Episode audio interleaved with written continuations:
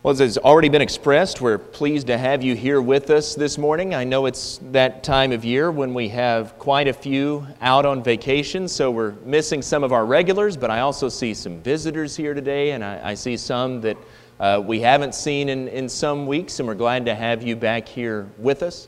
And I hope that the time that all of us spend here together today will be profitable and beneficial and uplifting for us. This week we celebrate Independence Day. It commemorates the formal adoption of the Declaration of Independence on July 4th, 1776, declaring that the 13 British colonies in North America regarded themselves as a new nation. You might not know that the resolution formally declaring independence was actually passed by the Continental Congress on July 2nd, two days earlier. John Adams wrote to his wife, Abigail, that the second day of July, 1776, will be the most memorable epoch in the history of America.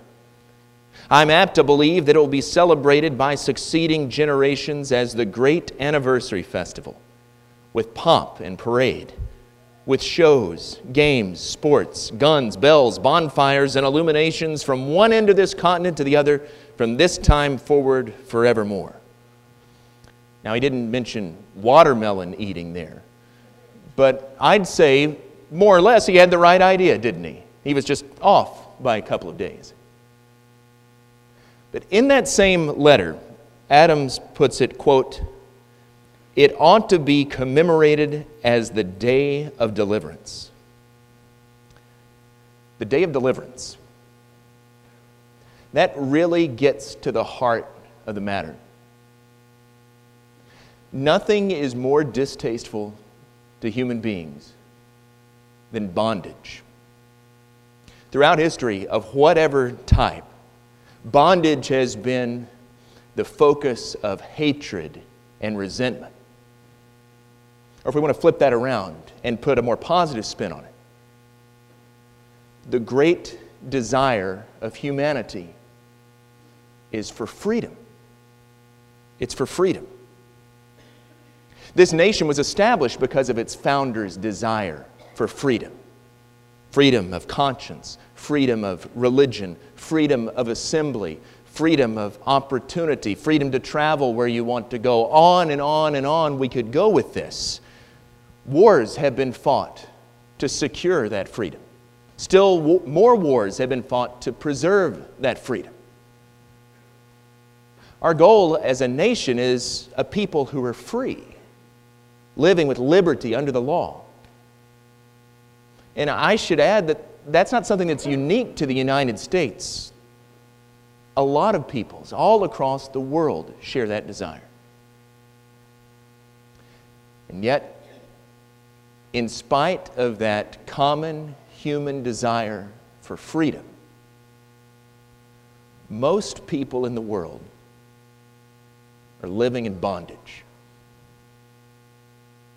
Now, that bondage isn't like, all the galley slaves rowing in the Roman triremes. It's not like the bondage of military captives. It's not like the slavery on the plantation in the antebellum period. It's not like the bondage of those who live in economic slavery.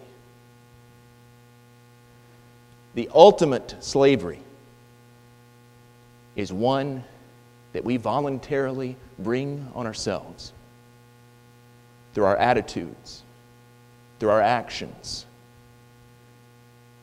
It's the bondage of sin. And there is no slavery so terrible as that of the soul. That's the ultimate bondage. Seven centuries before Christ coming to earth, the prophet Isaiah wrote about the Messiah. And in a very real sense, it can be said that Jesus came to bring freedom to all of humanity. Listen, Isaiah chapter 61, beginning in verse 1. The Spirit of the Lord God is upon me, because the Lord has anointed me to bring good news to the poor. He sent me to bind up the brokenhearted, to proclaim liberty to the captives and the opening of the prisons to those who are bound, to proclaim the year of the Lord's favor. Now, Jesus was certainly concerned about people's physical needs. We don't need to ever forget that. But when we're talking here about liberty to the captives, the opening of the prisons to those who are bound, we're not dealing there exclusively or even primarily with physical chains. We're talking here especially about the bondage of sin, the bondage in which Satan held all of humanity fast. And this passage is so important that Jesus, the outset of his ministry, he went into the synagogue in Nazareth. Luke chapter 4 records that he read from this very passage and he said, Today, this scripture is fulfilled in your hearing. This was programmatic for his ministry.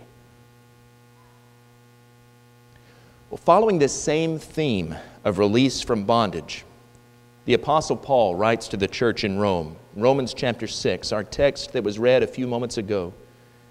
Do you not know that if you present yourselves to anyone as obedient slaves, your slaves are the one whom you obey, either of sin, which leads to death, or of obedience, which leads to righteousness?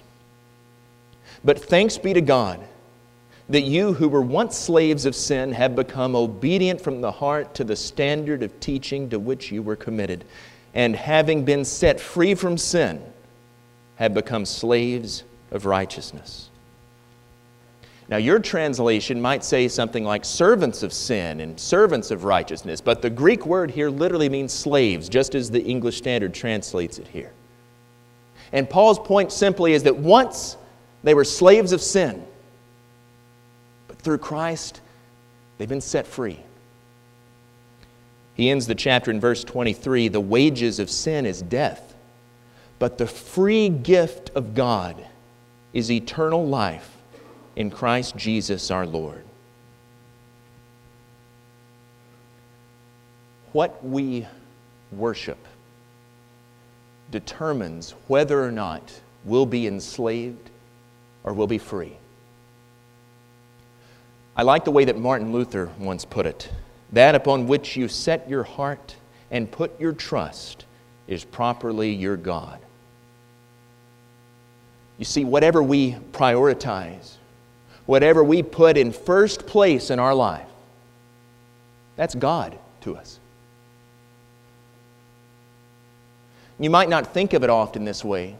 We probably think that those ancient pagan Greek and Roman gods that they've long since fallen out of fashion. But you know, in a real sense, they have their worshipers today, even in this 21st century. Venus, the goddess of love, we see her followers in today's obsession with sex in our culture. Bacchus, the god of wine, he has his adherents. We see that in the millions and millions of dollars spent every year on alcohol and the anguish and the suffering that it brings. Mars, the god of war, continues to bathe the world in blood generation after generation. William Jennings Bryan, the great orator, politician of a century or so ago, once wrote what he called the nine false gods that crowd out the true God. And I want you to listen to his list gold, fashion, fame, ease, intellect, travel, passion, gambling, and drink. You know, if you were to make a list of nine false gods today, a century later, I don't suppose that it would look much, if at all, different from that list that he made. Wherever you put your trust, whatever you elevate to that highest place, that's your God. And when things like those nine or others that we could name come to that central place, you've chosen to enslave yourself. You're in bondage, the bondage of sin. We need to remember the very first commandment. Exodus chapter 20, verse number 3 You shall have no other gods before me. And as we said, anything that we put in front of God becomes a God to us. Consider what Paul says, 1 Corinthians chapter 8, beginning in verse 5.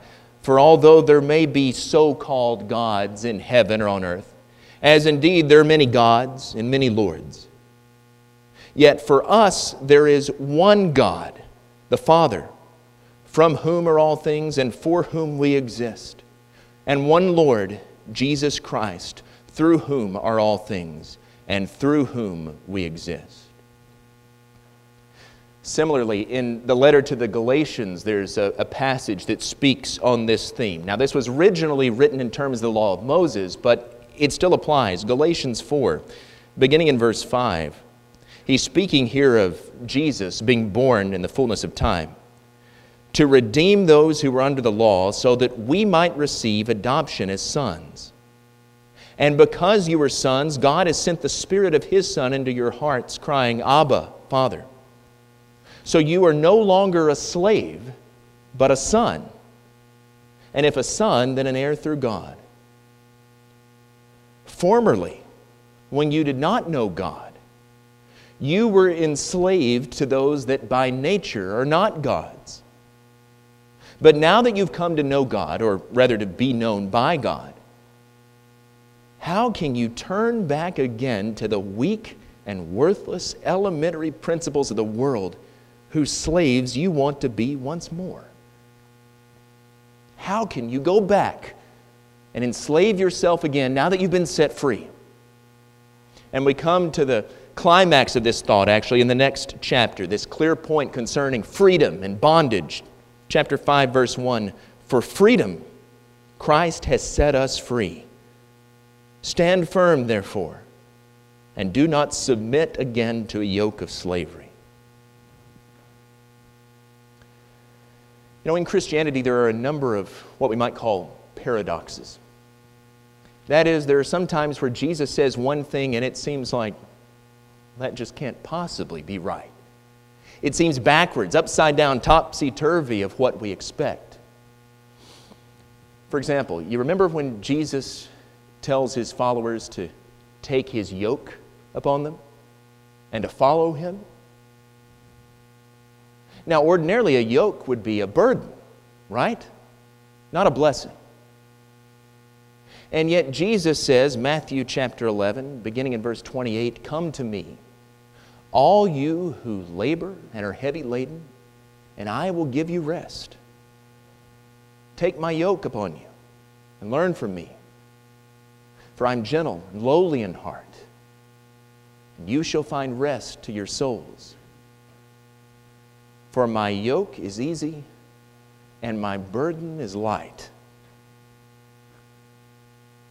Jesus says that when you accept his teachings, when you take up that responsibility and you live by them, well, then you're actually free. And while his demands might at first appear to be a yoke, that is, a burden, actually they're light, they're easy, they're liberating, they're a joy and a crown. That's strange. And yet we know that that's true. I think of another place where he has, says something similar, paradoxical in nature. Whoever would seek to save his life will lose it, but whoever will lose his life for my sake will find it. That's strange. That sounds untenable. But Jesus said it, it must be true. What do these things mean? Is this just high sounding words? Are these those sorts of uh, guru type sayings that you sort of are meant to ponder on but not really understand? No. Now, we can understand exactly what he means, and I think a, a few real life examples will shed some light on this. Consider the case of a man who, in his supposed freedom, decides that he's going to drink any and all type of intoxicating beverages that he can. he decides that no one can tell him what to do. He's free to do what he wants. No one's going to fence him in. And so he drinks.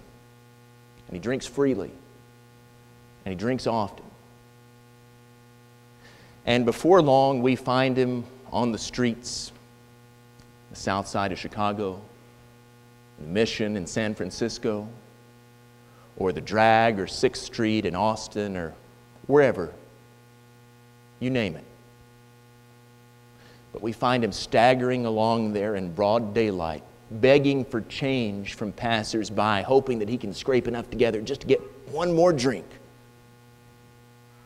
Is that man free? Hardly. He can no longer hold a job. He no longer has a family. Those ties have been severed long ago. He's a victim of his so called freedom. On the other hand, the Christian who's taken seriously the admonitions to control his appetite, to curb his desires and his habits, that person can be truly free, not burdened with that sin. Or think about the similar case about someone who is addicted to drugs. And in his freedom, he decided that it's his business and nobody else's if he wants to use meth or coke or heroin. But you know, when you become addicted to that drug, suddenly all of that freedom seems to have slipped away. Now he's willing to lie, to cheat, to steal, maybe even to, to murder to get that next fix.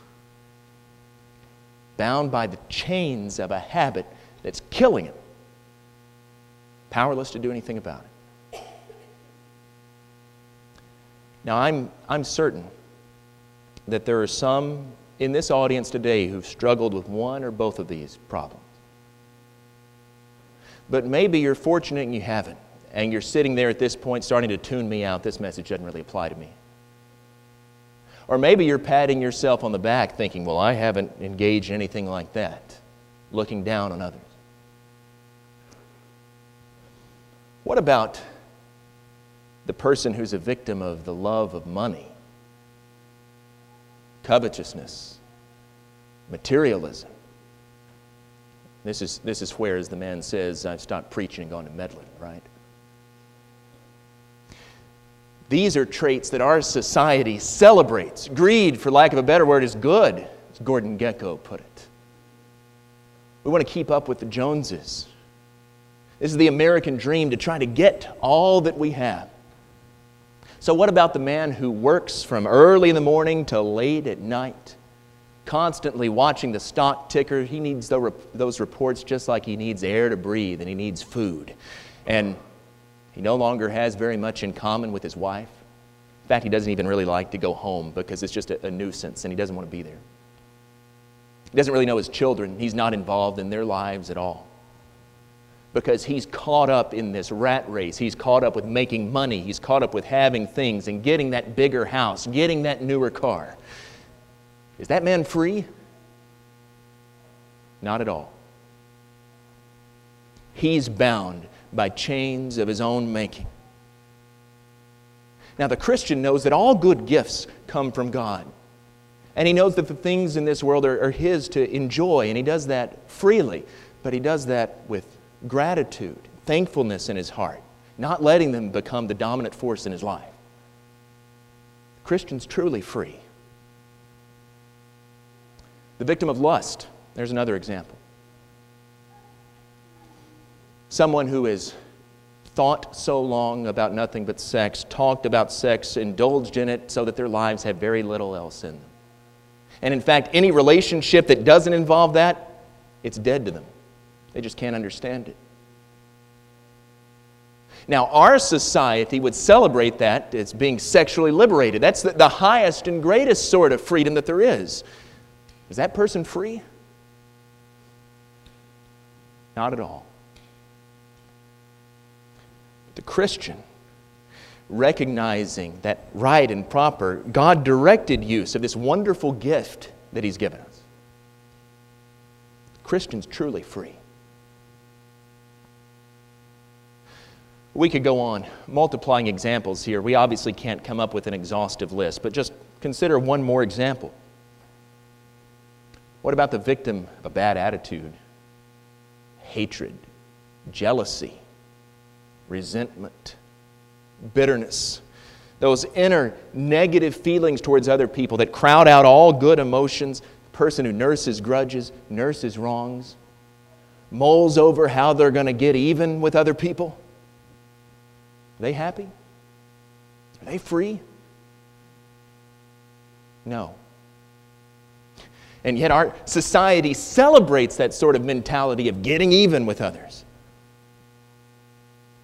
It's the Christian who takes Jesus' words seriously of loving your enemies, of forgiving others fully, freely, forgetting from the heart. That's the one that's truly free. We can sum up this whole range of thought with a passage found in Paul's letter to the Colossian church, chapter 3. I'm going to begin reading in verse 5. This is a lengthy reading, but I want you to pay close attention. Put to death, therefore, what is earthly in you sexual immorality, impurity, passion, evil desire, and covetousness, which is idolatry. On account of these, the wrath of God is coming. In these you too once walked when you were living in them. But now you must put them all away. Listen to this list anger, wrath, malice, slander, obscene talk from your mouth.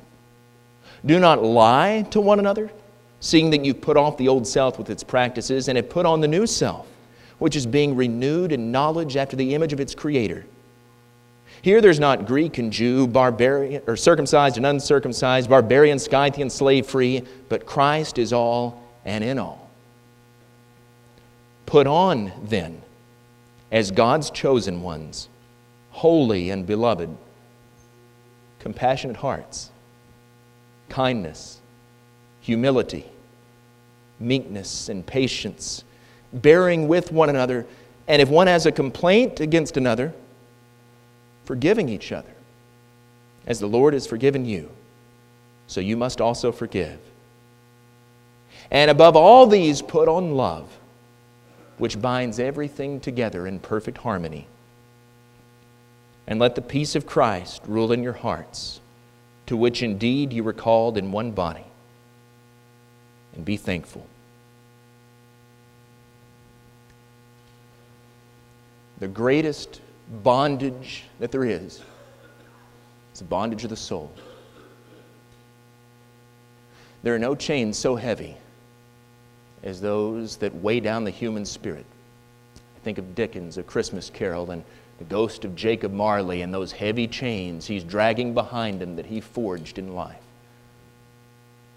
It's only through breaking out of these chains of sin that we can have the greatest freedom that there is the forgiveness of sins. And we find that in Christ. Recognizing our state, that we were hopelessly lost in sin, and recognizing that we were powerless to break those chains ourselves, God sent Christ into the world that through His grace we might be freed. Galatians 5, verse 1 again. For freedom did Christ set us free. Stand fast, therefore, and be not entangled again in a yoke of bondage. Friend, if you're living this morning enslaved to sin, I want to urge you to let Christ set you free. Put your trust in Him turn to God in repentance, be buried with Him in baptism. That's what Paul talks about at the beginning of Romans 6, where we, led about, where we read about being a servant or a slave of sin versus of righteousness. In baptism, our sins are washed away and we rise up to begin on living His kind of life. And I want to urge you to do that this morning if you haven't. Maybe you're here this morning and you already are a Christian. What I want to emphasize is that Christians aren't perfect people. I know that we can start out on that road, and yet we might find ourselves entangled in some of these very same things we've mentioned this morning again, or others that we haven't named. But you see, Christ came not only to set us free, but to give us a better way to live.